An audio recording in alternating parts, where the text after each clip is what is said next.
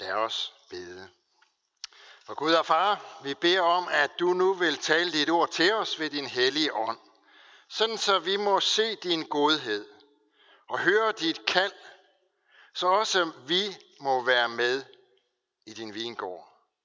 Vi beder om, at du også vil være med børnene, som er gået til børnekirke, om du vil være hos dem med din hellige ånd. Amen. Det er det hele evangelium, skriver evangelisten Matthæus.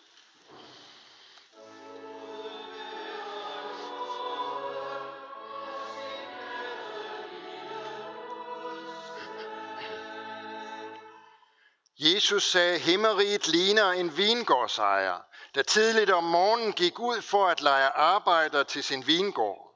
Da han var blevet enig med dem om en dagløn på en denar, sendte han dem hen i sin vingård. Ved den tredje time gik han ud og så andre stå ledige på torvet, og han sagde til dem, gå I også hen i min vingård, så skal jeg betale jer, hvad I har ret til. De gik derhen. Igen ved den 6. og den 9. time gik han ud og gjorde det samme. Ved den 11. time gik han derhen og fandt endnu nogen stående der. Og han spurgte dem, hvorfor har I stået ledige her hele dagen? De svarede ham, fordi ingen har lejet os.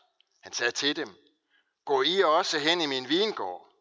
Da det blev aften, sagde vingårdens ejer til sin forvalter, kald arbejderne sammen og betal dem deres løn, men sådan, at du begynder med de sidste og ender med de første.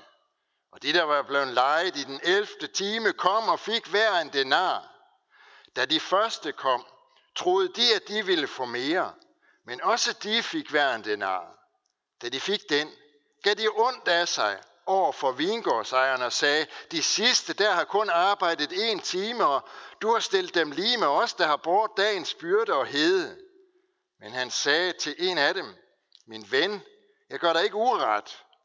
Det er du ikke enig med mig om en denar. Tag det der dit og gå. Jeg vil give den sidste her det samme som dig. Eller har jeg ikke lov til at gøre godt? Eller har jeg ikke lov til at gøre, hvad jeg vil med det, der er mit? Eller er dit øje ondt, fordi jeg er god? Sådan skal de sidste blive de første, og de første de sidste. Amen. I 70'erne, 1970'erne, der var det øh, moderne at kalde Jesus for den, den første socialist. Jeg ved ikke, om det var noget med, at man på den måde ligesom kunne, ha, kunne få ham på holdet. Og så er han ligesom med til at legitimere de holdninger, som man selv vil have frem. Det er ikke så moderne at, at sige den slags i dag. Nu er det måske nærmest den politiske højrefløj, der vil tage kristendom til indtægt for lidt af hvert, men selvfølgelig kun det, som passer ind i ideologien. Uanset hvem det er, der lige for tiden kan bruge Jesus som medspiller på holdet, så viser dagens tekst os her, at sagen måske ikke er så enkel, og at Jesus måske ikke er så nem at placere på den politiske skala. Han var så afgjort ikke den første og slet ikke den bedste fagforeningsmand. Der kan vist ikke være ret meget tvivl om, at øh, det ville blive en forholdsvis kort karriere, han ville gøre i fagbevægelsen, hvis han ville markedsføre sloganet lige løn for ulige arbejde. Det er helt sikkert, det ville blive nogle svære forhandlinger, der skulle finde sted her i foråret ved overenskomstforhandlingerne. Hvis det var det, der ligesom var oplægget, så ville det, så ville det virkelig blive svært. Det kan det godt blive i forvejen, men det ville ikke se bedre ud, hvis han forsøgte sig, med, sig, sig på, på arbejdsgivers side sådan set. Det ville, øh, det ville øh, blive, sikkert blive mere end svært at finde den arbejdsgiver, som uden videre var interesseret i at udbetale lige så meget i løn til den, som kun havde arbejdet i ganske kort tid, som den, der har ydet en hel dags arbejde. Og en ting er i hvert fald helt sikkert. Hvis det var den måde, man aflønnede sine arbejdere på, så ville det nok blive ret svært at få nogen til at arbejde fra morgenstunden dagen efter. Vi hører om en vingårdsejer, som går ud for at hyre daglejere. Det var datidens vikarbyrå. De, som ikke havde nogen fast ansættelse, de indfandt sig på torvet, og så håbede man på, at der kom en arbejdsgiver, som havde brug for arbejdskraft. Og den vingårdsejer, som vi hører om, han kommer klokken 9 om morgenen. Og han kommer igen klokken 12 og klokken 15 og klokken 17. Og hver gang, så hører han arbejdere, som står ledige. Klokken 18 slutter arbejdsdagen, og lønnen er en denar til dem alle. Det er vist ikke så svært for os at forstå forarvelsen hos de, som har gået og slidt med vindruerne hele dagen. De har gået der i de timer, hvor solen stod allerhøjst på himlen og bagte ned over markerne. Deres fingre, de er helt blå af arbejdet med, med vindruerne. Og så får de samme løn som de asner, som knap nok er nået at komme i arbejdstøjet. Man behøver ikke at være sådan ret meget fagforeningsmand for at forstå deres vrede og deres misundelse. De føler sig snydt. Det er vel ikke helt uden grund.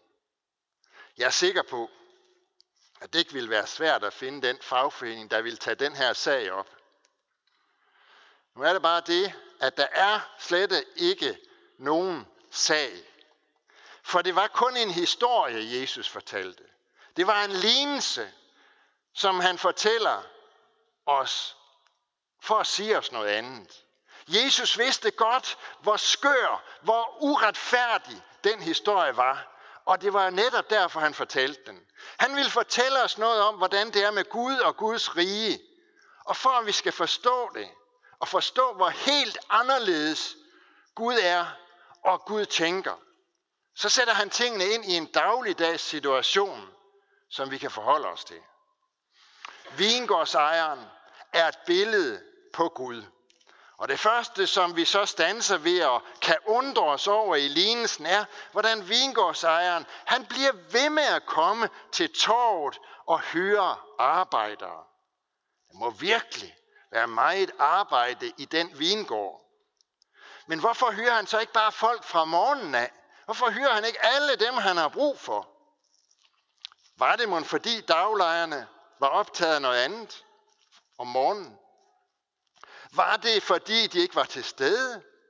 Var det fordi, de faktisk ikke havde lyst til at arbejde i vingården? Eller var det for, for, fordi lønnen ikke var tilstrækkelig god? Vi ved det ikke. Men vi får en antydning af det, når vingårdsejeren klokken 17 siger til de sidste, som han hyrer, hvorfor har I stået ledige her hele dagen? Og så svarer de, fordi ingen har lejet os. Vi ved, at vingårdsejeren han har været der. Vi ved, at han har forsøgt at hyre arbejdere. Men af en eller anden grund, så har de ikke taget imod tilbuddet. Sådan er Gud, fortæller Jesus os med lignelsen. Han kalder arbejdere til sin vingård, og vingården er her som andre steder i Bibelen et billede på Guds rige, på Guds menighed. Det, som først og fremmest bliver understreget for os, det er simpelthen, hvor stor tålmodighed Gud viser. Han kalder, og han kalder, og han kalder, og han kalder. Han kalder mennesker til at gå ind i sit rige, og han holder ikke op med at kalde, fordi kaldet en gang har lyttet. Igen og igen lyder kaldet, også til de mennesker, som i første eller anden eller tredje omgang ikke var parate til at tage imod kaldet. Det her, det understreger Guds omsorg for os mennesker og hans tålmodighed med os. Men det understreger også, at det aldrig er for sent at tage imod Guds kald. Det næste, som vi kan stanse ved at undre os over, det er så arbejdet. Der er altså et arbejde, der skal gøres i Guds vingård. Og der er til synligheden ingen grænser for, hvor meget arbejde der er, og hvor mange arbejdere, der kan bruges. Nogle gange, så kan vi vist godt få det stillet sådan op, at når det drejer sig om Guds rige, så gælder det bare om at høre kaldet og tage imod det, og resten det er så forbundet med evig hvile. Lignelsen her, den peger altså på noget andet. Der er et arbejde, som vi kaldes til. Jesus han siger det til sine disciple, gå ud i al verden og prædik evangeliet for hele skabningen. Det er den opgave, som vi er blevet kaldt til at være medarbejdere på. Det er ikke sikkert, at vi alle sammen skal gøre det på samme måde. Vingård sejren i lignelsen, han satte sikkert ikke alle folk, som han hyrede til at gøre det samme. Nogen skulle plukke druer, andre skulle sortere, andre igen skulle måske presse øh, druesaften ud af druerne. Måske var der nogen, der skulle beskære, og andre skulle måske sørge for mad og forplejning til dem, som gik i marken. Alle kunne bruges, for det var ikke eksperter, vingårdsejeren søgte. Så har han sikkert bare sat en annonce i Jerusalem Posts søndagsudgave, eller hyret et, et øh, konsulentfirma, som kunne headhunte de rigtige folk til ham. Det gjorde han ikke. Nej, det han gik efter, det var folk, der var villige til at gøre et stykke arbejde. Sådan er det også i Guds rige. Prædik evangeliet for hele skabningen, lyder opgaven. Men det betyder ikke kun her i kirken. Der skal også nogen til at gøre det for børn, for unge, for ældre, på hver deres måde.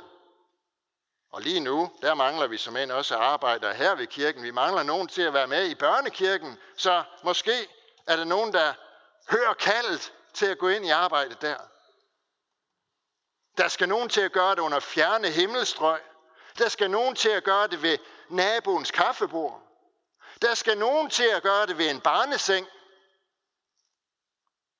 Det er måske Eva og Emilys forældre, lige nu i hvert fald, som skal gøre det for, for de to piger, som i dag er blevet døbt. Der skal nogen til at gøre det ved en barneseng. Der skal nogen til at gøre det ved et dødsleje. Nogen har fået en tjeneste med foldede hænder, mens andre har fået den opgave at åbne munden for sang og spil. Der er masser af forskellige opgaver i Guds rige, og en ting er helt sikkert. Vi har alle sammen fået et kald til at gå ind i Guds vingård og arbejde. For vi er Guds medarbejdere.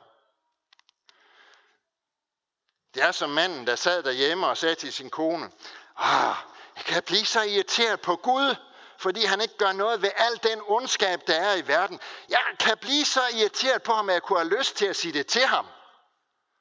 Jamen, hvorfor gør du det ikke, siger konen så.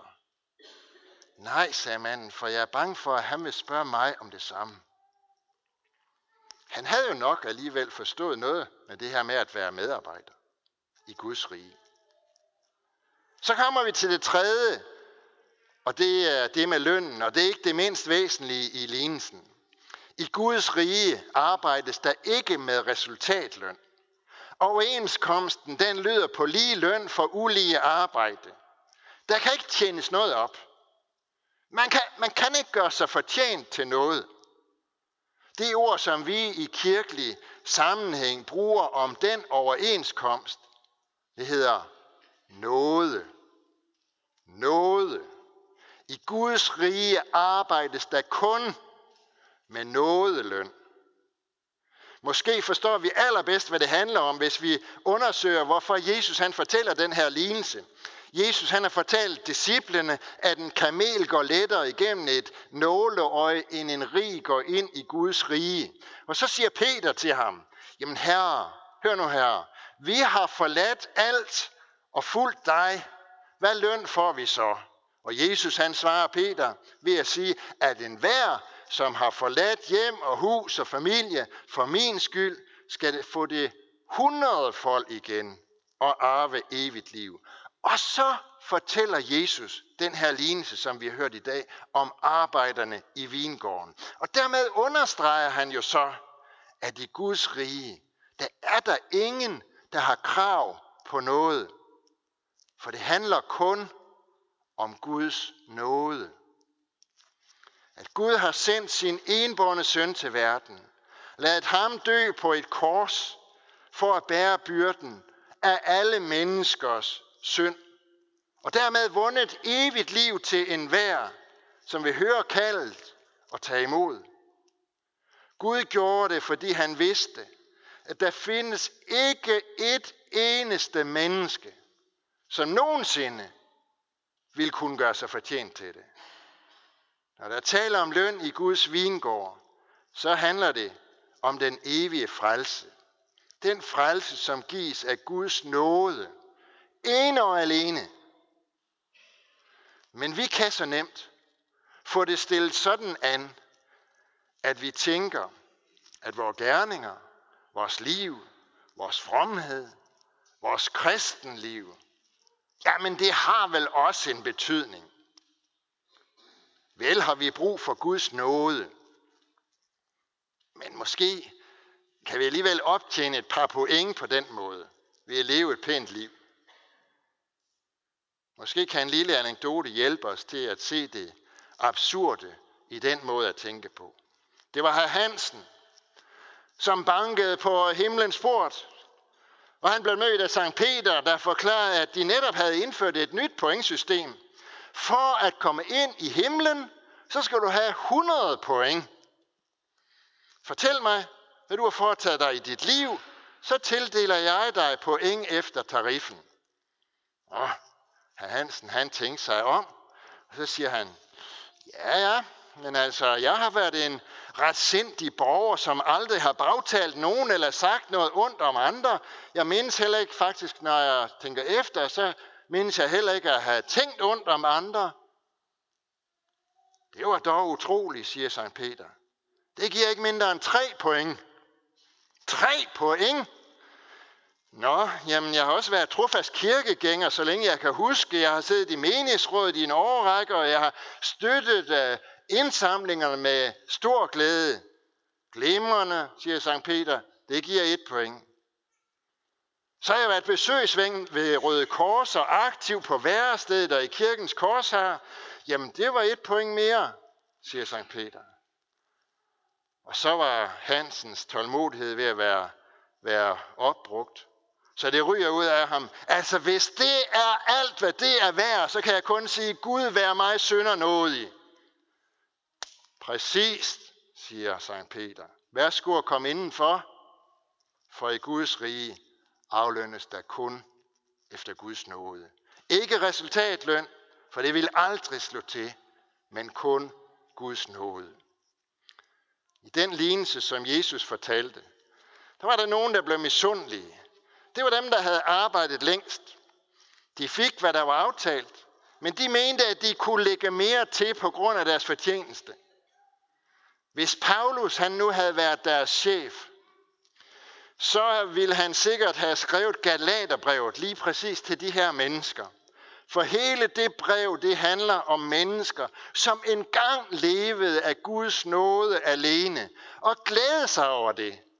Men efterhånden, så begyndte de at føle sådan, at der, der skulle vist lidt mere til. Der skulle lidt mere til end bare det at være benådet af Gud, for at kunne kalde sig virkelig kristen. De ville ligesom supplere nådelønnen med den løn, som der gives efter fortjeneste. Og så formaner Paulus dem med ordene, I er afskåret fra Kristus. I, der søger at blive retfærdige ved loven. I er simpelthen faldet ud af nåden. I det omfang, vi vil supplere nåden med noget som helst, og mener at fortjener os til noget, så er det loven, vi støtter os til. Og så er Paulus' ord til os, at så er vi faldet ud af nåden. For man kan ikke både være under nåde og under lov. Med loven, der gælder pointsystemet, ligesom for herr Hansen. Og det er egentlig ikke særlig eftertragtelsesværdigt. Men det er Guds nåde, som han viser os, fordi han har så stor kærlighed til os. Den nåde, den er den samme for alle mennesker. For os, vane kristne i dag, handler det derfor om, hvad det er, vi lever af som kristne. Er du stadigvæk tilfreds med at få den samme løn fra Gud, som ham, der øjensynligt aldrig bliver et bedre menneske.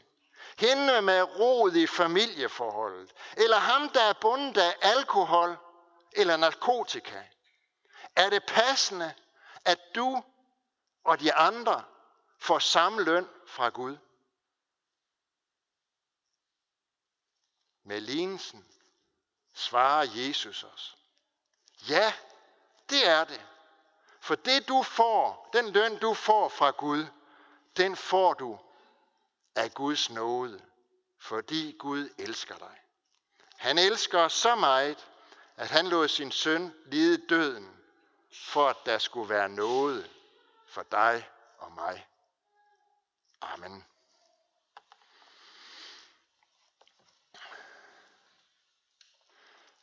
Vi lover og priser og takker dig, hvor Gud, Far, Søn og Helligånd, du som var, er og bliver en sand træen i Gud højlået fra første begyndelse nu og i al evighed. Vi takker dig for dit ord til os, for din kirke på jorden, og vi beder for din menighed her ved Herning Kirke. Lad ordet bære frugt og bevare os i troen på dig. Forny os i håbet om dit komme. Vi beder for alle, der har et ansvar inden for vores kirke, for menighedsråd, provst og biskop. Led dem og os alle, så vi handler i troskab mod dit ord og vores kirkes bekendelse. Vi beder, kalder den du dig tro tjener og forkynder dit ord. Vi beder for alle, der går med dit ord, både herhjemme og i det fremmede. Styrk du dem, hold din hånd over dem og lad deres gerning bære frugt. Vi beder for børnene, som døbes, at de må blive oplært i den kristne tro. I dag beder vi for Eva og Emily, at de må vokse i tro på dig. Vi beder for konfirmanderne, at de må få lov at se dig, så de aldrig glemmer det. Kald vores børn, vores unge ind på troens vej, og beskærm dem mod alle ødelæggende kræfter. Vi beder for alt sandt folkeligt og kirkeligt arbejde. Vi beder for det kirkelige børnearbejde. Udrust du lederne og velsign du det. Vi beder for vores hjem, vores kære. Velsign både ægte folk og enlige til at leve efter din vilje og gode ordning. Vi beder for alle, der er sat til at styre vort land, for vores dronning og hele hendes hus, for regering og folketing, for alle, der er betroet et ansvar i stat, region og kommune. Led dem, så de forvalter deres ansvar ret. Og vær nær hos de danske soldater, som er udsendt, og alle, som gør tjeneste for fred og retfærdighed i verden. Hjælp og styrk dem i deres gerninger, og vær nær hos deres kære, som må bære bekymringens byrde. Vi takker dig for livet, og vi beder dig, lær os at værne om det fra de ufødte børn til de gamle og døende. Vær nær hos dem, der har mistet en af deres kære, og vi takker for alt, hvad du har givet os gennem de mennesker, som vi selv har mistet. Vi beder os om, at du vil være nær hos alle, som er ensomme, være med de syge, de som er i fængsel, de som ikke har noget sted at være, lær os at kende vort ansvar for dem, der lider nød. Alle disse bønder overgiver vi til dig, Herre, og så takker vi dig, fordi vi ved, at du allerede har hørt vores bøn. Amen.